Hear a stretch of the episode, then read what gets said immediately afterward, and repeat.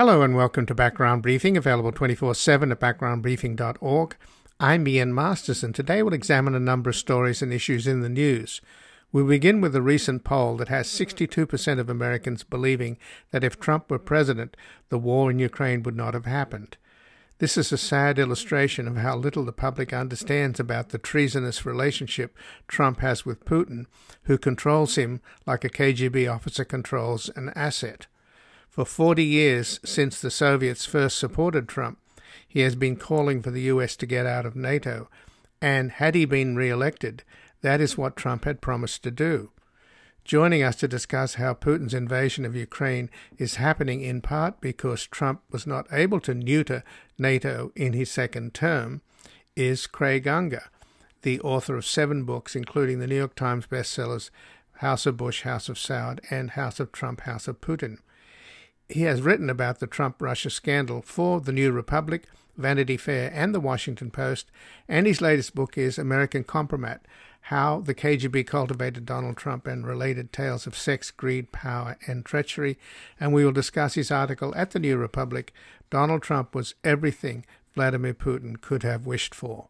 Then, with Canada's Prime Minister Trudeau visiting Queen Elizabeth today, posing before a floral display of blue and yellow, the colours of the Ukrainian flag, We'll speak with Thomas Homer Dixon, who holds the University Research Chair in the Faculty of Environment at the University of Waterloo in Ontario, Canada, and is the director of the Cascade Institute at Royal Roads University in Victoria, British Columbia.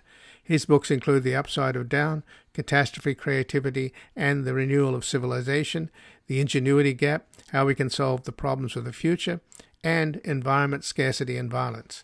His latest book is Commanding Hope the power we have to renew a world in peril, and we will discuss the impact of the war in Ukraine on the global food supply.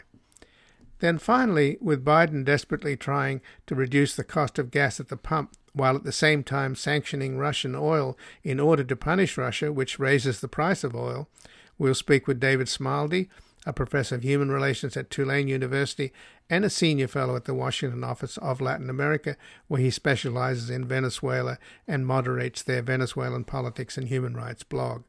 We will discuss the trip over the weekend by a top Biden national security team to Venezuela, hoping to replace Russian oil with Venezuelan oil, as the U.S. and its allies put together a global ban on Russian oil and gas.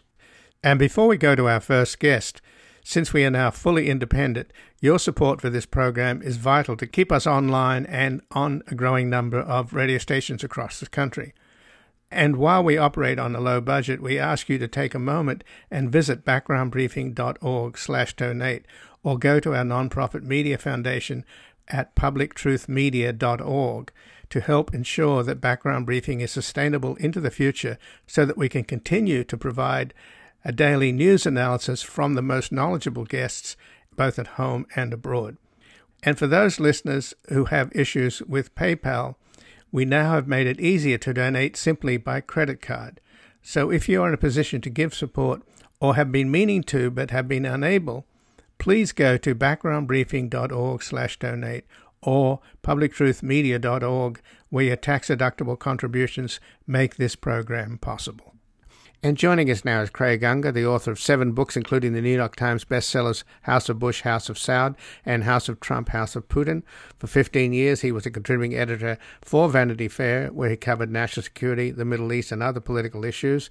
He's a frequent analyst on MSNBC and was a longtime staffer at New York Magazine. He's contributed to Esquire, The New Yorker, and many other publications. He's written about the Trump Russia scandal for The New Republic, Vanity Fair, and The Washington Post.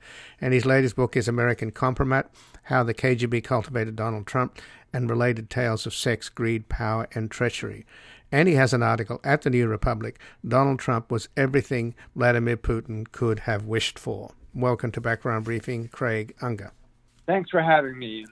Well, thanks for joining us, Craig. And you point out in your article that most Americans think that Russian President Vladimir Putin would not have invaded Ukraine if Donald Trump were president. That comes from a Harvard uh, Harris poll uh, released last Friday. It said 62% of those polled believe Putin would not have attacked Ukraine if Trump is still in office. And you point out, of course, that shows you the incredible ignorance of the American public. And I guess the clever way that Barr and this guy at the DOJ, Durham, who are doing this bogus investigation of the investigators, have really effectively changed the narrative or muddied the waters about what has already been discovered by the U.S. government, by the Senate Intelligence Committee, and by the Mueller report about Trump's ties to Russia. Right. I, I, you know, I've actually written two books on the subject, so it's a sort of sensitive point with me. But the whole Trump Russia scandal is very, very important, and it's uh, important to understand it led directly to what's happening in Ukraine. And what you can see very clearly is Donald Trump, and this was reported by uh, uh, two Washington Post reporters, has said that he was going to get out of NATO in the second term. And what what Putin obviously was hoping for is that if Trump had been reelected, uh, NATO would have just folded. Uh, America would have withdrawn from NATO.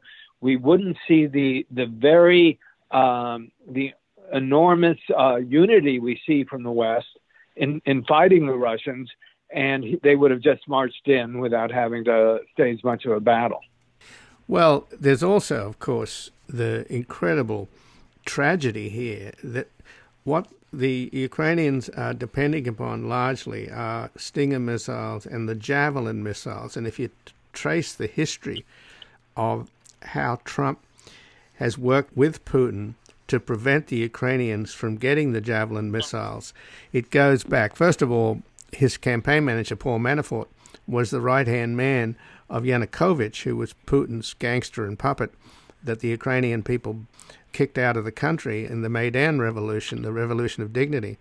Then Manafort, uh, who is Trump's campaign manager, they change the platform of the Republican Party to strike out a phrase that said giving lethal aid to Ukraine. They struck that out. And then, of course, we know about the uh, impeachment uh, effort and by trying to shake down Zelensky to get dirt on Biden, Trump was holding up the delivery of the javelins. Now, had the Americans delivered these javelins years ago when they were needed, the Ukrainians could have been trained better for the use of them. They would have had more on hand. Now they're trying to rush them in through Lviv and through the west there, which is, uh, I'm not sure they're even getting to them anymore because they're under siege. So if you track the story of the Javelin missiles, that to me is a, is the sort of perfect metaphor for Trump's treachery. Right, and and and and you're absolutely right, bringing in Manafort. Manafort uh, got his operations uh, got, I, I, believe, a total of seventy-five million dollars from uh, Putin's oligarchs, and he uh, started all these disinformation campaigns, phony think tanks. Uh, he crafted Yanukovych into a Western style uh, politician who was taught to say things like, I, I feel your pain. And of course, he completely betrayed the Ukrainian people when he got into office. While he campaigned, he said he was going to lean towards Europe, when in, in fact he was really another Putin puppet. And that led to the events of uh, Maidan in 2014. Uh, so this is part of a much longer struggle that goes back really over 20 years. And if you look at Putin's goals, it's been primarily create the footprint of the Soviet Union, of the old Russian Empire, even before that. And Ukraine is absolutely crucial to that. It is the biggest country entirely within Europe. And without, with it, uh, Russia becomes an empire. Without it, Russia's a, an impoverished state, really. And again, I'm speaking with Craig Unger, the author of seven books, including the New York Times bestsellers House of Bush, House of Saud, House of Trump, and House of Putin. He has written about the Trump Russia scandal for the New Republic, Vanity Fair, and the Washington Post, and his latest book is American Kompromat How the KGB Cultivated Donald Trump and Related Tales of Sex, Greed, Power, and Treachery.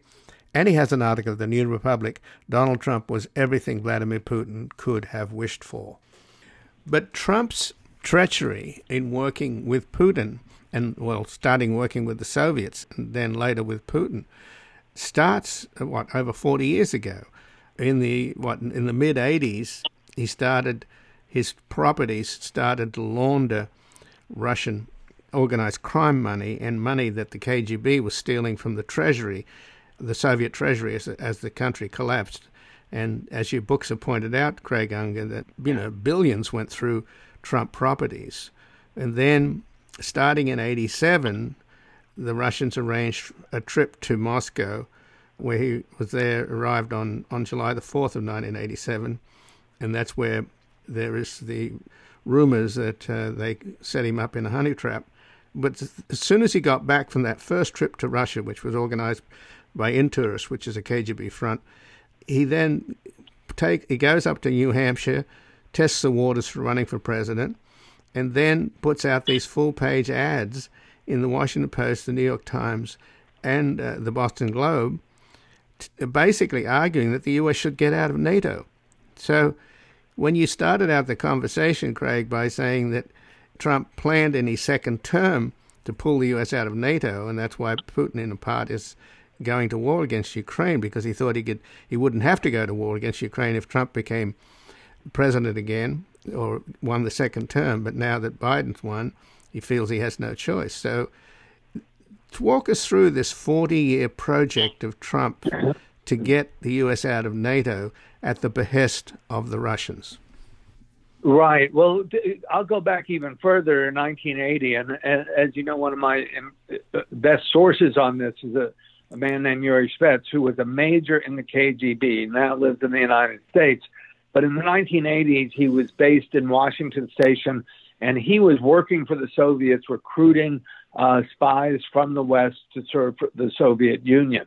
And he told me that in, in uh, uh, 1980, uh, Trump had bought uh, hundreds of TV sets. This is for Trump's first successful project, the Grand Hyatt Hotel, which is right next to Grand Central Station. And like any hotel, uh, it needed uh, television sets for the hotel rooms. And it was started in 1980. And Trump ended up buying the television sets from uh, a small electronics store called the Joy-Lud store that happened to be owned by a Soviet emigre.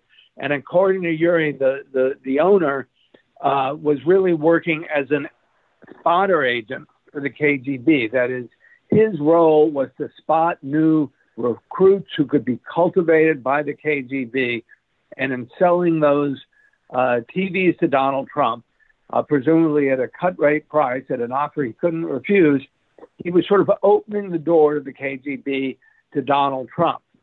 That was step one. Um, a couple of years later, uh, Trump ended up meeting with uh, a woman named Natalia Dubinina, uh, who was working in the UN library for the Soviet mission. And her father was ambassador to the UN. He was the Soviet ambassador to the UN.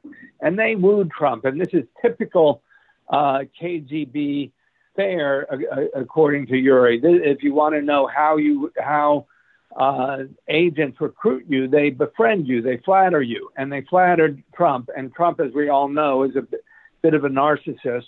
And they told him how wonderful they thought Trump Tower was, which was a glitzy new uh, a crown jewel in the Trump empire, built in 1983, and they wanted one in Moscow.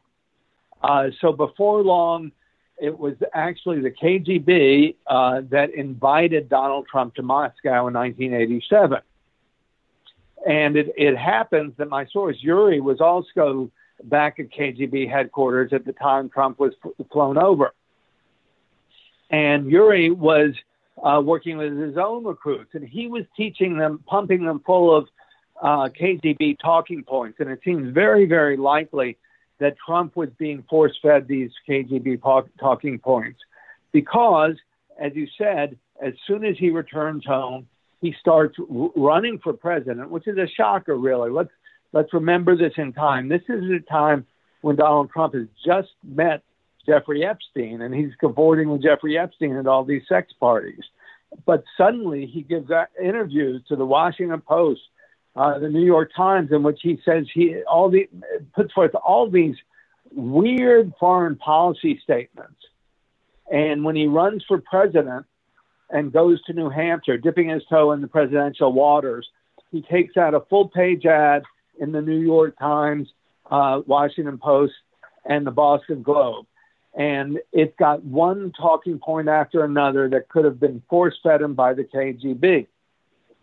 Meanwhile, by the way, um, my my source Yuri is back in Moscow at KGB headquarters in Yasenevo, where their counterintelligence is stationed, and they celebrate they circulate sort of a celebratory table saying that they've uh, just done a really successful active measures operation in the United States. Active measures means uh, propaganda or disinformation, and they attach to it an ad taken out of the New York Times and Washington Post and so forth, and it is signed by by Donald Trump. And it, it, it, it critiques NATO. It goes after our alliance with Japan. Uh, it's very unusual talking points that I've never heard any other American politician make. And that's Donald Trump, and he's making them uh, just after the KGB has cultivated them and uh, he's making them to this day. By the way, in Florida on Saturday, Craig, even Pence is now criticizing him for praising Putin while Putin slaughters Ukrainians. Trump is obviously trying to do a little bit of cleanup, and he said that if he were president, he would send F 22 Raptors disguised as the Chinese Air Force into Ukraine and bomb the bleep out of the Russians. I mean, how incredibly stupid is that? I mean, do you think that the Russians would think that the Chinese have American planes? I mean, you know, this guy is is such a danger. But again, it's amazing how Barr and others and the right wing press, the Fox News and stuff, and this character Durham at the DOJ have really muddied the waters. It's just you know that the poll it indicates that the majority of Americans think that Trump would be there would be no war in Ukraine if Trump were president. It just illustrates the frustration that exists amongst the the FBI counterintelligence people that, that I've talked to, and I'm sure you have, that they know that this guy's a traitor, but somehow the message can't get through. Will will it ever get through? Uh, you know, I, I don't really know. And I, I really, you know, I've been a reporter for more than 50 years, and it's really depressing the way, I mean, we saw the death of newspapers as a result of the ascent of the internet. And then with social media, I think it's gotten much, much worse. And the people are siloed in their own little um, uh, enclosed spaces and they don't in- take in any real information. So you've seen them dismiss rather even easily the whole Trump Russia uh, scandal. And you know, I think now when you start to see that we're we're starting to go after some of the oligarchs and seize yachts and so forth, I can only hope that that will uh, cross over onto American borders because they're an because Trump in effect is a Russian oligarch. And if you look at the huge law firms in Washington D.C uh, that are representing all the Russian oligarchs, you can trace the flow of money to a large extent. Uh, there, there, there are lots of big time lawyers. They, they got in the DOJ under uh, William Barr when Trump was president. Uh, they, they became head of the criminal division and they stopped prosecutions of a lot of these uh, Russian oligarchs. Um, there are also uh, the lawyers at the big white shoe law firms like Jones Day Many of them make over $10 million a year. And this is the kind of Russian money that uh, uh, is coming from Putin. And I think we have to stop it in our borders. We have to st- uh, have much tighter regulations against money laundering and real estate and so forth. And uh, I hope we have the will to do that. Well, as you point out in your article, though, you have to give uh, the Russian intelligence services credit. I mean, the, the KGB and then now the successor organizations, and particularly the SVR, not so much the FSB and the GRU, they're, they're kind of thugs. But the SVR still has some talented people. And you point out in April of 2016, after Trump had won a series of primaries, he staged his first event presenting his foreign policy at the Mayfair Hotel in Washington, D.C., hosted by Dmitry Simes, a Russian who worked in U.S. think tanks. Now, I used to interview Dmitry years ago, he was the go-to guy for to, to sort of make sense out of what was happening in the Soviet Union. He, of all places, he was the head of the Nixon Library, for God's sake. And all the while, he was a KGB operative. And then just more recently, he got out of town when uh, they closed in on him like, finally. And now he's he has his own show on, on Russia's main Channel 1, right? The state controlled pro Putin uh, outlet. So right. there's an example, isn't there? Oh, absolutely. And it's a good one. Uh, you know, um, he, uh, in April of 2016, he was hosting Donald Trump's first press conference at which uh, Trump announced his uh, foreign policy. And, and think about this Trump's foreign policy is being presented by a guy who, as I show in, Amer- uh, American Compromise, um, was really a, an asset for the KGB. And Yuri Shvets told me about this firsthand as he, he kept seeing uh, Dmitry Simes in, in Russia, in Moscow, and he, he he thought he was a likely candidate to recruit, and he immediately went to his superior and said, "Hey, this guy looks like he has potential." And his superior said, "Well, let me check him out." And then his superior came back and said, "No, no, no, don't bother. He's already one of us."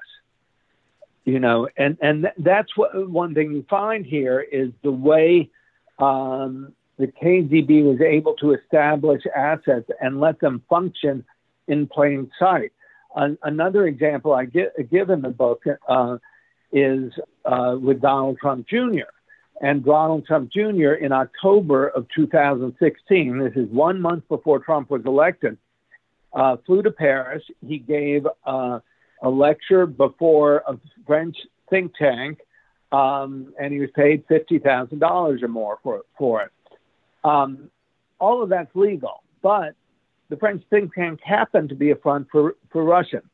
And it was run by one of the people running it was a woman named Randa Kassis, who is uh, Syrian, but she lives in France. She's very c- close to uh, uh, Bashar al Assad. She's also very close to Sergei Lavrov. And she gave Donald Trump uh, marching orders for uh, what Russia wanted Trump to do when he became president. And sure enough, Trump did exactly that. He yanked American troops out, and our allies, the Kurds, were decimated as a result, and there were, were hundreds of thousands of refugees. Well, yeah, but when Russia m- moved into Syria, that's when the exodus of refugees happened, and they were flooded into Europe, and they helped fuel right wing parties in Europe because of the backlash, and also they helped fuel uh, Brexit all of which are Putin's objectives. So he definitely has a comprehensive way to screw with the U.S. and weaponize refugees, which is what he's doing now in Ukraine, dumping all these people, even though he's now saying they all have to go to Belarus and Russia, which of course is a non-starter. But they're all fleeing into the West, and that's going to going to be a huge burden for um, the frontline NATO states. And if he can depopulate Ukraine, uh, he has less people to police, and he can then move Russians in. So this guy is totally evil. Yeah, I don't know. It, it, it's absolutely astonishing, and and and you're absolutely right. This is part of the strategy. Causing all those refugees uh, is a fuse, uh, lights the fuse, and ignites the right wing populist nationalism that we've seen uh, here in the United States. And I, I've got to wonder how the Republican Party is going to deal with this because uh, we know how they dealt with uh, the influx uh, from south of the border by caging children and so forth. Uh, what are they going to do? What is going to be their position on uh, these uh, Europeans who are now refugees as a result of Putin with Trump's encouragement? Well, Craig, let's hope that the American people finally figure out what's going on. The bipartisan Senate Intelligence Committee report says it all. It's all there, as clear as day. Uh, but somehow it's not getting through. I thank you for joining us. Well, thank you for having me, Ian. I appreciate it. And again, I've been speaking with Craig Unger, the author of seven books, including the New York Times bestsellers House of Bush, House of Saud, and House of Trump, House of Putin. For 15 years, he was a contributing editor for Vanity Fair, where he covered national security, the Middle East, and other political issues. He's a frequent analyst on MSNBC and was a longtime staff writer at the New York Magazine and contributor to Esquire and the New Yorker. And he's written about the Trump Russia scandal for the New Republic, Vanity Fair, and the Washington Post. And his latest book is American Kompromat How the KGB Cultivated Donald Trump and Related Tales of Sex, Greed, Power, and Treachery. And he has an article, The New Republic Donald Trump was everything Vladimir Putin could have wished for. We're going to take a brief station break. We'll be back discussing the impact of the war in Ukraine on the global food supply. Калинка моя, в саду ягода, малинка, малинка. Калинка, калинка моя, в саду ягода,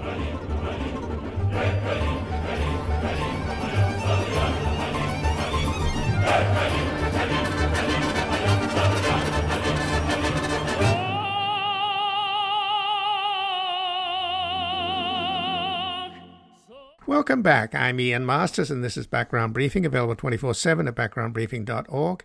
And joining us now is Thomas Homer Dixon, who holds a University Research Chair in the Faculty of Environment at the University of Waterloo in Ontario, Canada, and is the Director of the Cascade Institute at Royal Roads University in Victoria, British Columbia.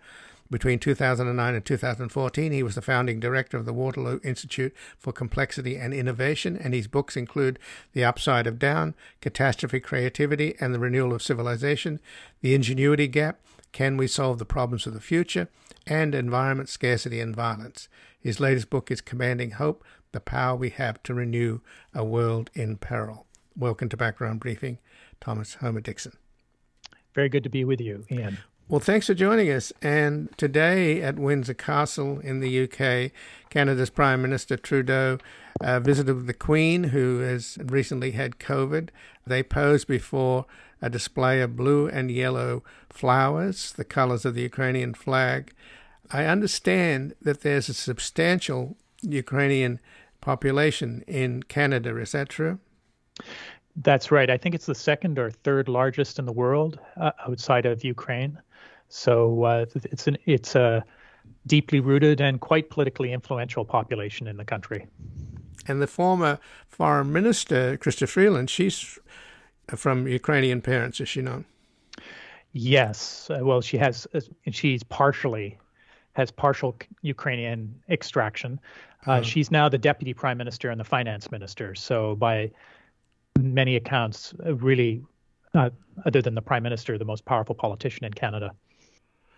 So Trudeau has also met today with British Prime Minister Boris Johnson and the Prime Minister of the Netherlands, Mark Rutte. So, I mean, he's obviously working with Biden, but they they're all working on, as far as I know, they're working on trying to find a kind of plan B here because so far nobody's been able to stop Putin, and there is no possibility of a NATO no-fly zone over Ukraine because that could lead to World War III and nuclear war. So I am assuming that this effort to ban Russian oil and gas is underway. Is that is that your understanding that he he might be involved in that? I wouldn't be surprised. I mean, in some ways that would benefit Canada because we could at least partially step into the breach with our oil exports.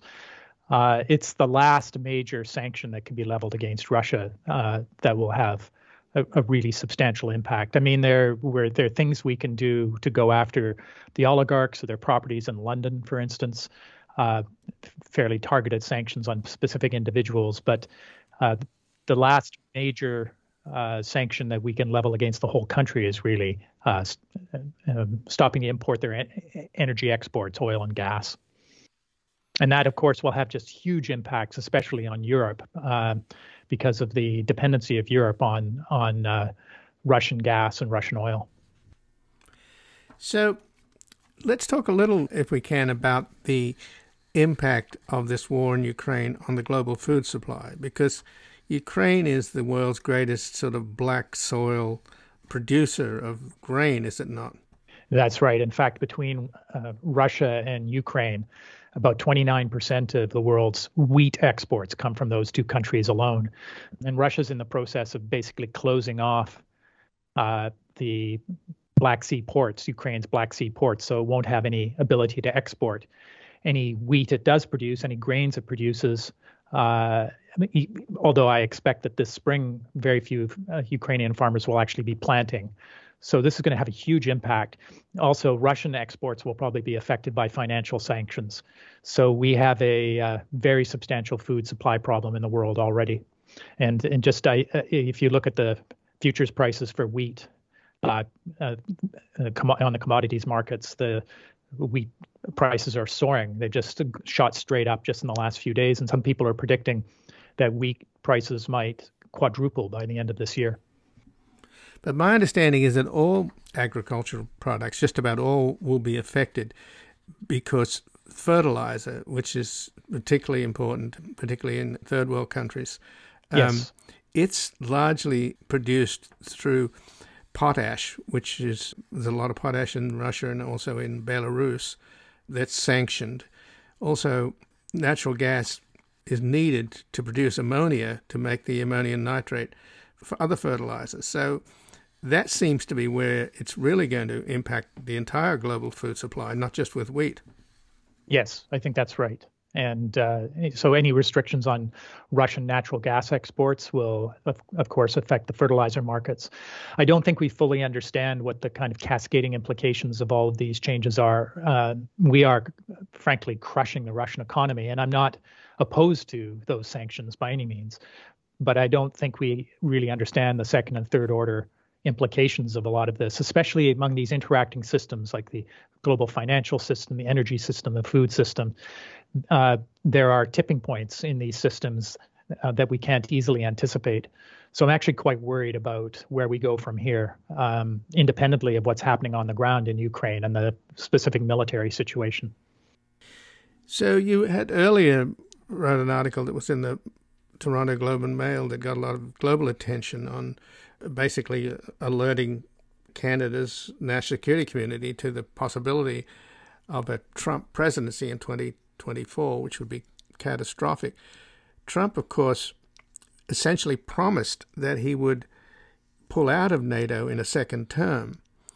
And an earlier guest on today's program made the case that indeed the invasion of Ukraine might have been a consequence of the fact that Putin was counting on Trump getting reelected. And, and since that didn't happen, the idea of having Trump able to neuter uh, NATO from within, and it's worth pointing out that Trump, for the last 40 years, going back to 1987, when he took out a full page ad in the Washington Post, the New York Times, and the Boston Globe after having made his first trip to the Soviet Union, calling on the US to get out of NATO at the time, which didn't make any sense.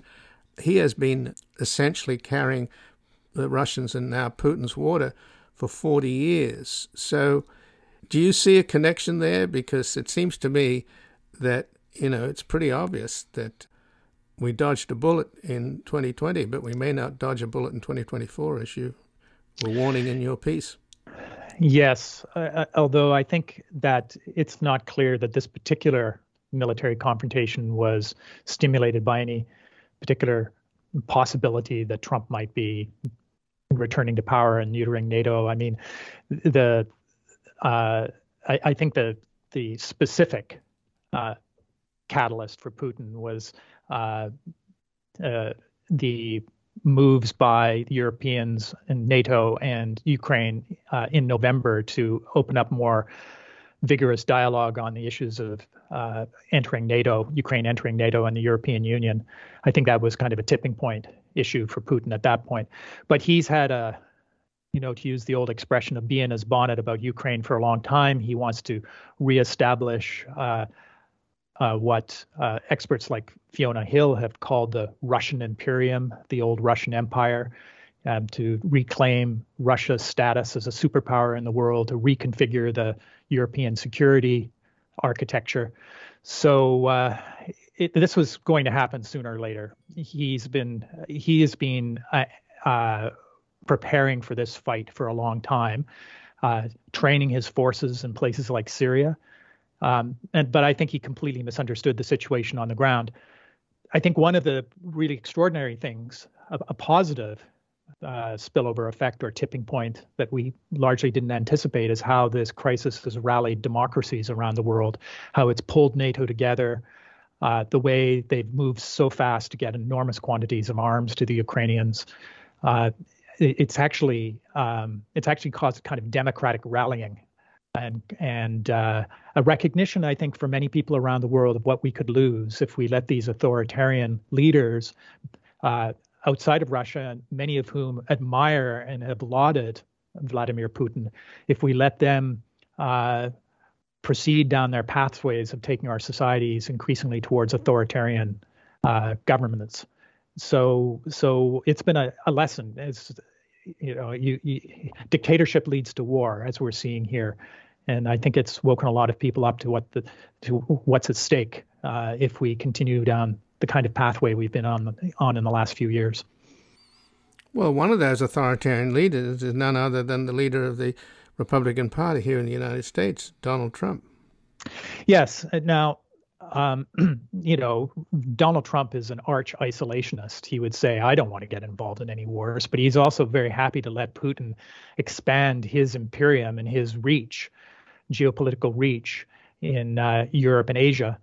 Uh, and uh, and a world with a lot of authoritarian regimes is going to be a much more violent place. And one of the most well-established uh, social science laws within the broad field of international relations theory is that democracy democracies tend not to go to war with each other. It's called the it's called democratic peace theory. Uh, and uh, and so the more democracies we have, the more peaceful the world is in general, and the more dictatorships we have, the more war there is and violence among other things, dictators tend to want to distract attention from internal problems by picking fights with external uh, external um, created or manufactured enemies. I think that's partly what's happening here with Vladimir Putin. His economy hasn't been growing very well. He has to try to reinforce his legitimacy at home, and starting a war with uh, a manufactured enemy outside is a tried and true way of doing that kind of thing. So, one of the things that I fear, Tad, is that as we watch helplessly as the Ukrainian people are slaughtered, and this will place pressure on our governments and other Western governments to do something. And as we mm. mentioned earlier, there's a limit you can do because of the possibility of nuclear war, and Putin has already made threats in that regard. Do you think that's going to have a, a negative backlash? I mean, already the Republicans here in the United States are blaming it all on Biden's weakness, and a recent poll indicates that uh, 62% of the American people think that if Donald Trump were president, the war in Ukraine wouldn't be happening. No, that's completely nonsense. I, I mean, really is. If anything, Biden has shown remarkable uh, strength and and acumen here in rallying Europeans, especially in the lead up to this attack. The way that American intelligence was released uh, to try to undercut the Russian rationale for for the invasion.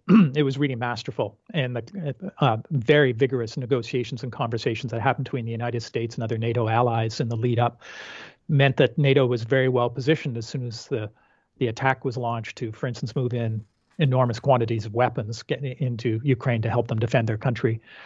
But I should say, you know, to go to the first part of your question, that I think the I think the risk of of nuclear war here is is real. Uh, I I am just in fact submitted another piece to the Globe and Mail where I outline my concerns.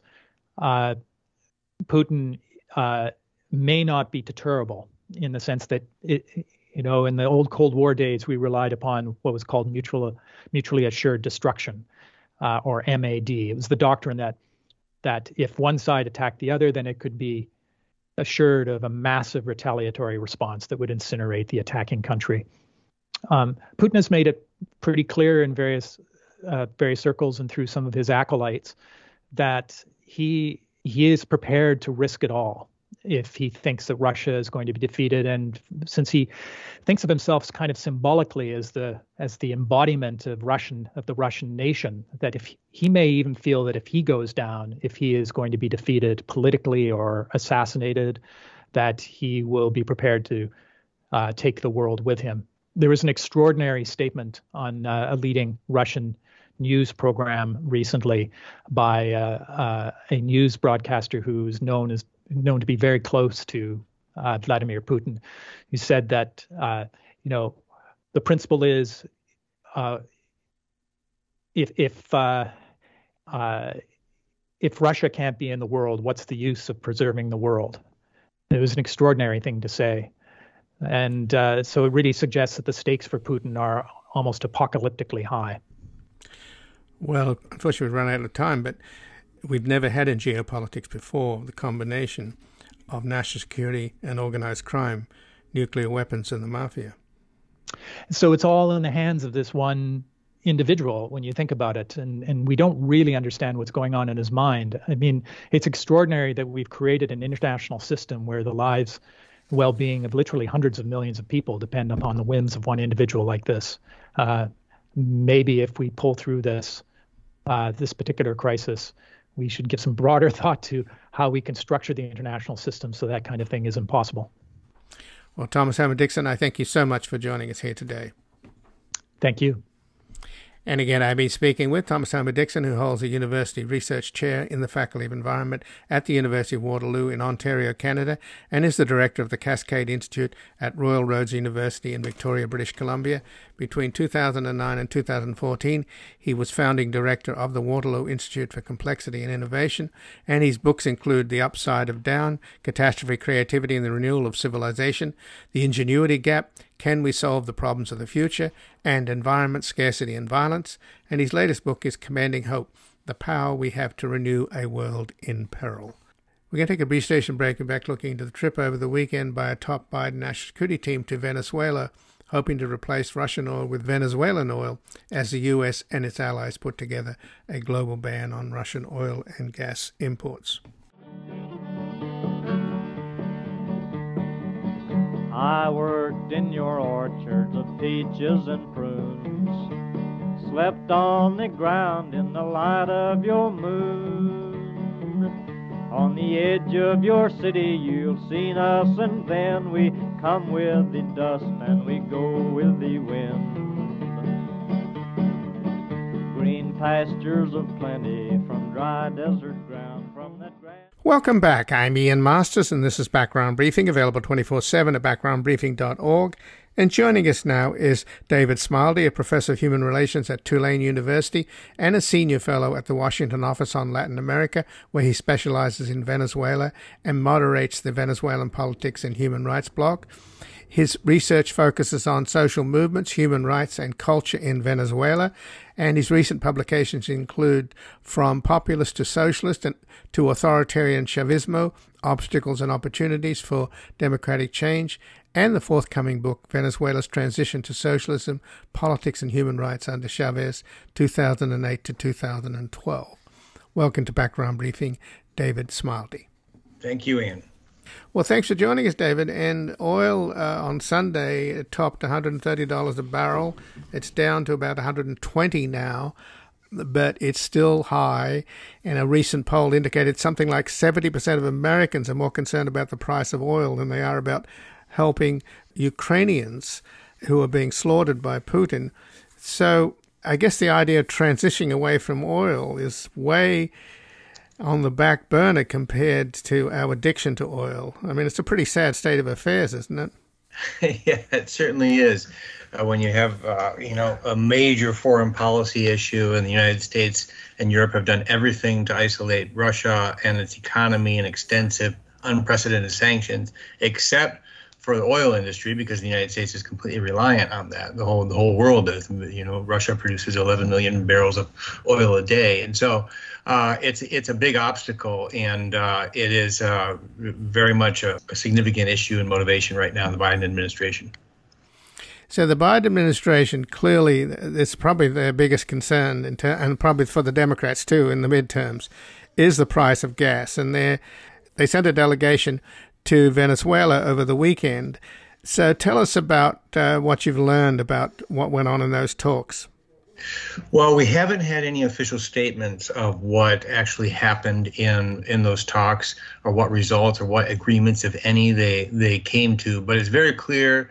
You know, we know that they talked about uh, U.S. Uh, citizens that are in prison in Venezuela, and of course, you know, one of the biggest issue was oil sanctions, and that is because the, the Biden administration, along with the European allies, are discussing how they could possibly, you know, uh, put a stop to oil to Russian oil uh, being exported to the West.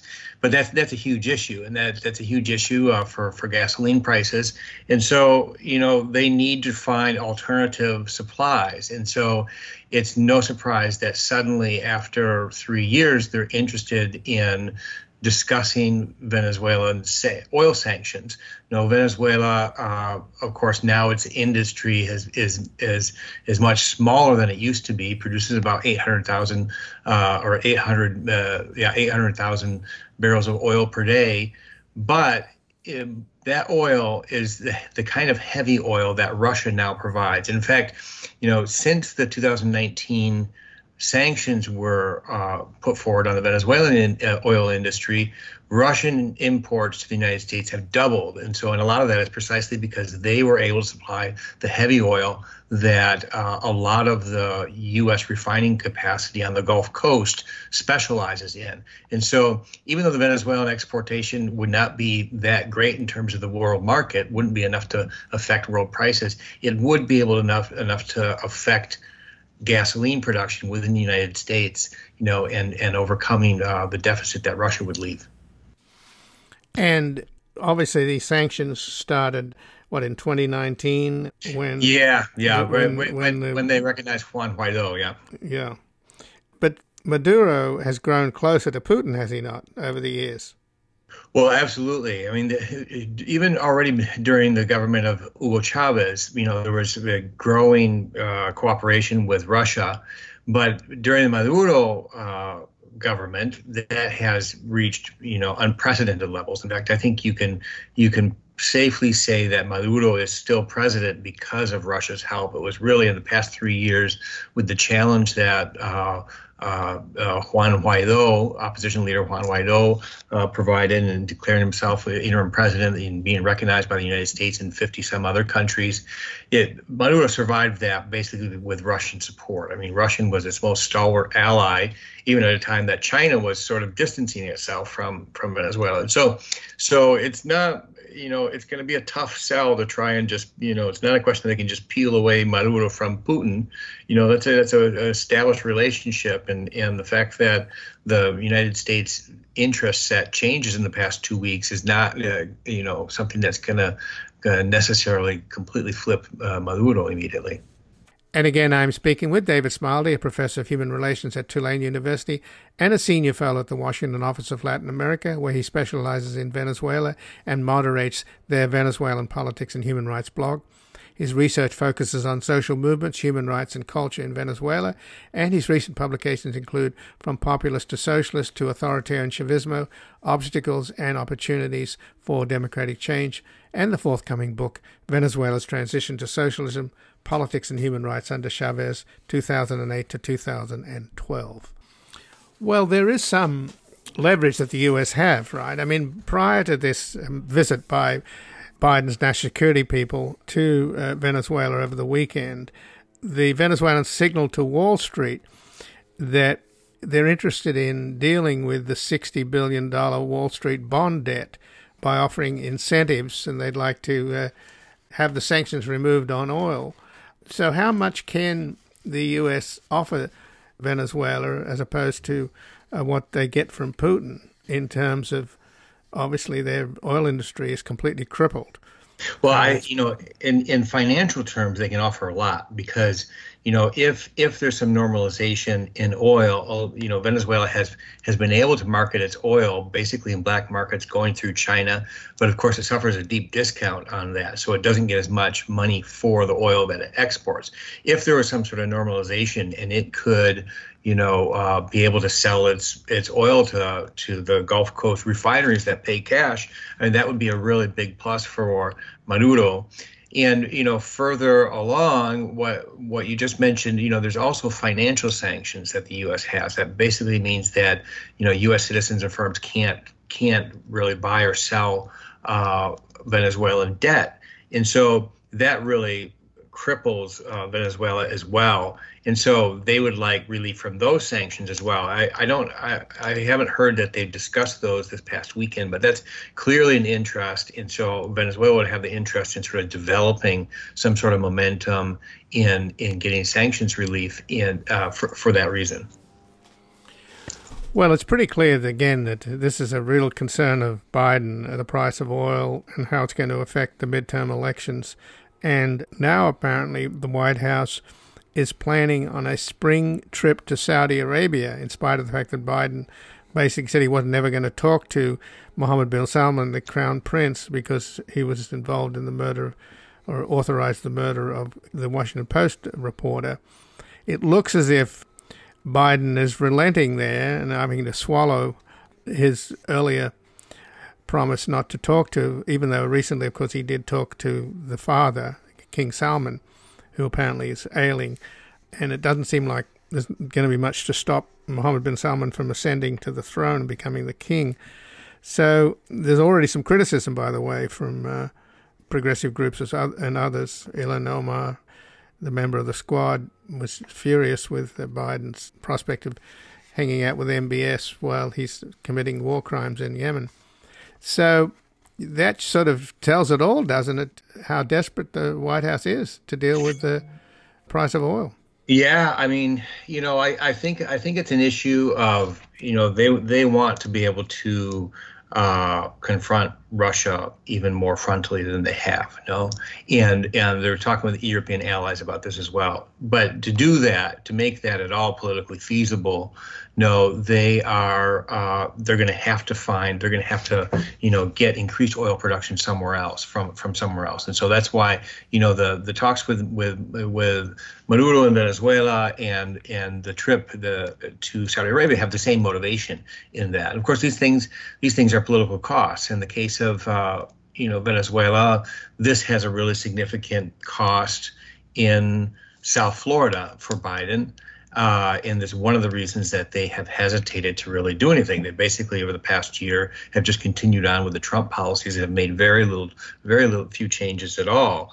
No, despite many calls from different parts of the U.S. government and and uh, other stakeholders that the U.S. should engage Maduro and engage, you know, and, and, and discuss sanctions relief, they haven't done so because there's a political cost to it. So, but apparently, you know, in their calculus, they think that not not handling the Russian invasion of Ukraine adequately and not addressing uh, fuel prices is probably a, a, greater cost than the pushback they'll receive for talking to Maduro and, and visiting Saudi Arabia. And they're they're probably right about that.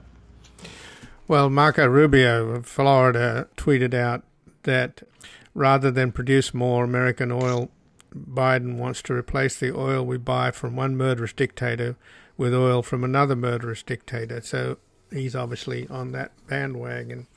He's yeah. I might yeah. add that Rubio, they were all told when they went on a, a, Zoom call with with Zelensky in Ukraine, who's under a bombardment and death threats and hit teams looking for him in the middle of his war. They were told, you know, while you're on the call, don't tweet. And of course, Marco Rubio tweeted out the boast that he was talking to Zelensky, which endangered Zelensky's life. But I guess a little off topic, but uh, yeah. Uh, but the point is that the Venezuelan oil industry is so decrepit and so under resourced uh, that it, it won't come back quickly, will it? And it's pretty clear that this is the number one priority for Biden and the Western leaders.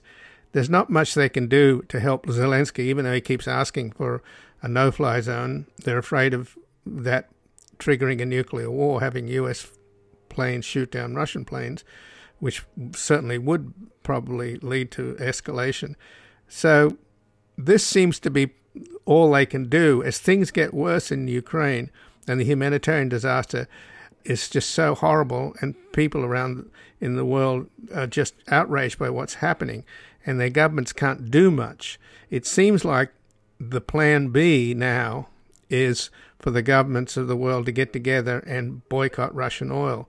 So it's easier said than done, but what are the chances then of?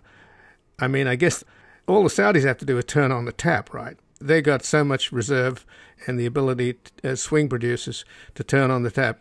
Venezuela's not going to come online for a while. Are there any other ways that you can replace Russian oil? Uh, you know, pushing a little bit out of my area of expertise uh, uh, regarding oil. I mean, I think you know, in, in terms of Venezuela, the um, you know, currently they, they're producing about eight hundred thousand barrels a day. That could be expanded, apparently, probably another 200,000 barrels a day. Uh, but it would probably take several years, three years or more, to get that up to 2 million barrels a day. And so I think, you know, the, their uh, goal is to, you know, piece by piece, uh, try to try to get, you know, more oil from different places uh, to replace that Russian oil. I think it's actually it's more serious for Europe than it is for the United States, since they get more of their oil from from Russia than the United States does. And Venezuela oil sort of fits the gap perfectly in, in terms of uh, getting that heavy oil to the Gulf Coast refineries. But I think you know there there is a broader issue here as well that you know this is something that has really been long overdue that many people have been uh, pushing for you know from from Representative Gregory Meeks to Senator uh, Chris Murphy have been suggesting that the U.S. engage Venezuela.